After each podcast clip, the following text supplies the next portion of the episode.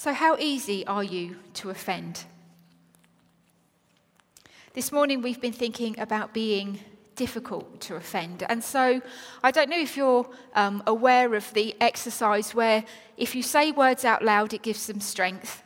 You know, if you're feeling weak, if you turn around and say, I can do all things through strength, it sometimes gives you that added strength. And so I just want you to turn to your neighbour or to someone behind you if you're sitting on your own and say to them, I am difficult to offend.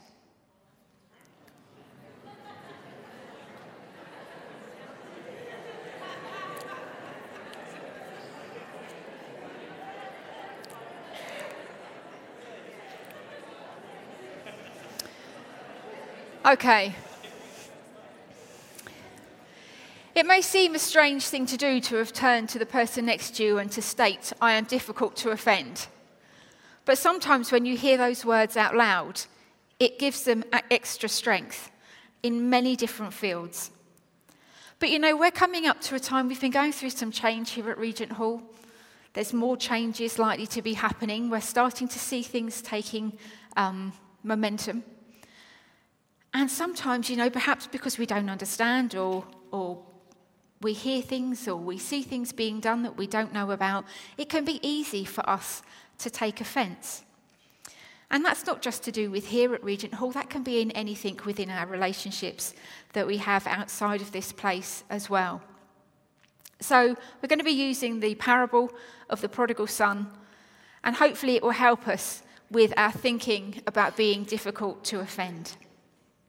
The verses we read tell the story of a father who didn't take offense at his child's actions, a father who did not bear a grudge, and who forgave his son. It also tells the story of a brother who did bear a grudge against his younger sibling, and who also did take offense at his father's actions. It's a parable of Jesus. It highlights life when we take offense it also highlights life, how it can look when we choose not to. It's a story of forgiveness. I'm sure we all know how the story goes. We've just uh, read the words on the screen. But for those of you who maybe need a refresher, there was a father who had two sons. The younger son was fed up of living on the farm, so he asked for his share of his inheritance, which his father gave him. The older brother remained working on the farm. After squandering all his money and having been reduced to eating with the pigs, the younger brother returns home with his tail between his legs. He gets the shock of his life when he is received with open arms from his father. Verse 20 of our reading, and this is from the um, New International Version, says this While he, that's the son, was a long way off, his father saw him and was filled with compassion for him, he ran to his son, threw his arms around him, and kissed him. If someone comes to you for forgiveness, you'd better not turn your face away. God expects us, as forgiven people, to be forgiving people. It says in Matthew chapter 6 and verses 14 and 15 if you forgive men when they sin against you, your heavenly Father will also forgive you. But if you do not forgive men their sins, your Father will not forgive your sins. The example of the Father is one of who forgives freely. You see, I love this about the Father in the story of the, par- of the prodigal son. The Father didn't only receive his son with open arms, he was out looking for his son to return. He was there waiting for him. The father was desperate to see his child, and no matter what he'd done, the father knew what he had to do because forgiveness is a decision, it's not about feeling. How many people here today can remember the news story of Damilola Taylor? How many of you can remember how it made you feel when Damilola's mother said she forgave her son's killers. Speaking as a mother, I cannot imagine that that woman felt like forgiving the boys that had killed her son. But that woman made the decision to do it. because it is possible to forgive whilst you're still hurting. I guess we have to exercise some caution in some situations.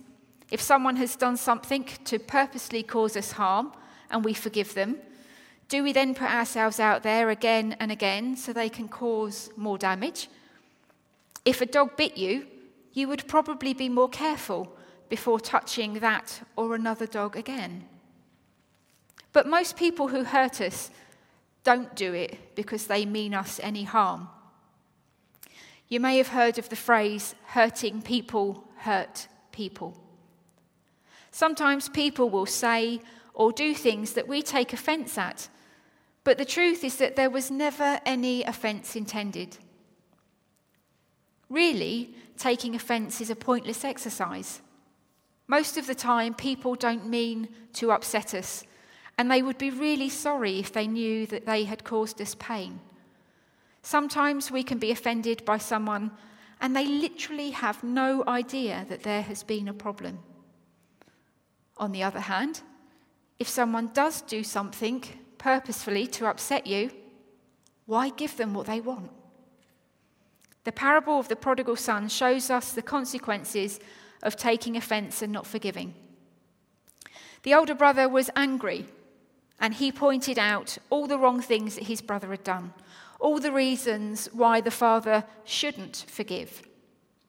He didn't mention his younger brother's suffering, the hard time that his younger brother had had spending time with the pigs. The older brother felt his sibling was getting away with it, and he took offense at his father's choice to forgive him. The older brother was bitter.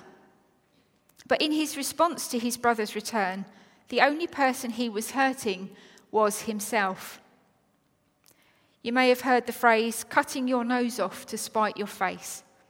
That's what the older brother did when he refused to go to the party that was thrown to celebrate his brother's return.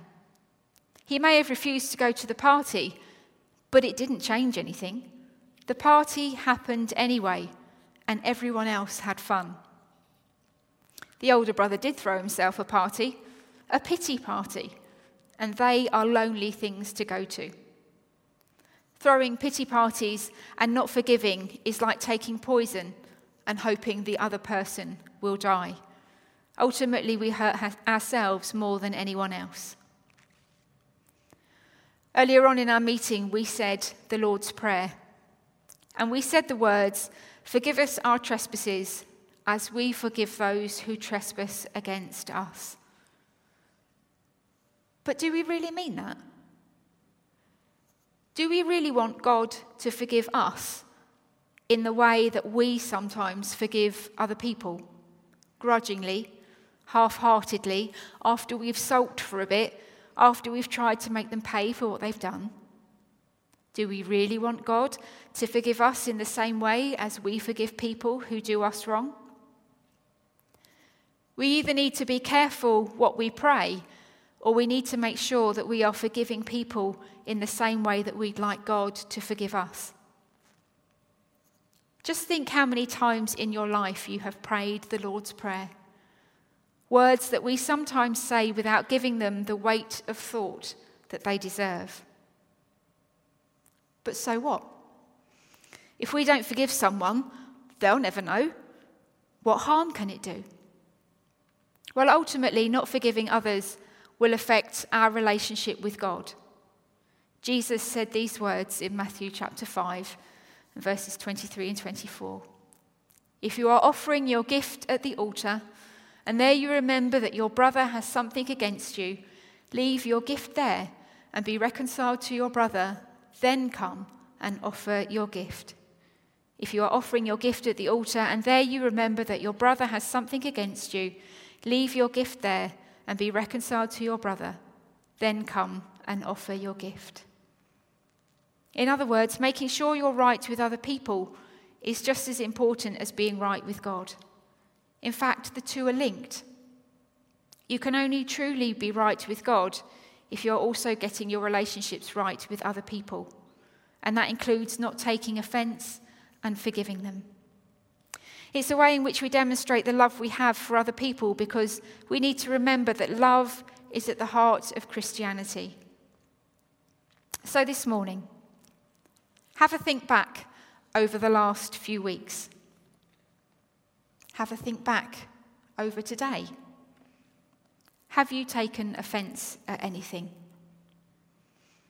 Has anyone done or said something or not done and said something that perhaps you felt disappointed about and taken offence at? When you think about it, did that person do it on purpose? Could it be that they never intended to upset you? If you can think of a situation, it may not be a recent thing, perhaps historically, God will bring to your mind something that's happened where you took offence. But if that's you this morning, then today's the day to let it go. If you need to forgive someone, choose to do it. Let it go and put down that burden of unforgiveness. If, on the other hand, you feel that you may have upset someone, make contact with them and say sorry. It might be that they may not even know why you're apologising, but making that move will mean putting down some baggage and moving on with a lighter spirit. We're going to sing a song that speaks about the beautiful person of Jesus and the forgiveness that he offers us. As we pray, ask God to make you more like Jesus, beautiful and forgiving. The words we're going to be singing are Jesus, what a beautiful name. Son of God, Son of Man, Lamb that was slain. Joy and peace, strength and hope, grace that blows all fear away. Jesus, what a beautiful name. Jesus, what a beautiful name. Truth revealed, my future sealed, healed my pain. Love and freedom, life and warmth grace that blows all fear away. Jesus, what a beautiful name. Jesus, what a beautiful name.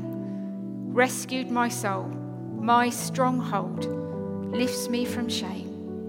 Forgiveness, security, power, and love, grace that blows all fear away. Jesus, what a beautiful name. Be receptive to God. Our place of prayer is here if you'd like to come and pray. But let's sing these words through together this morning.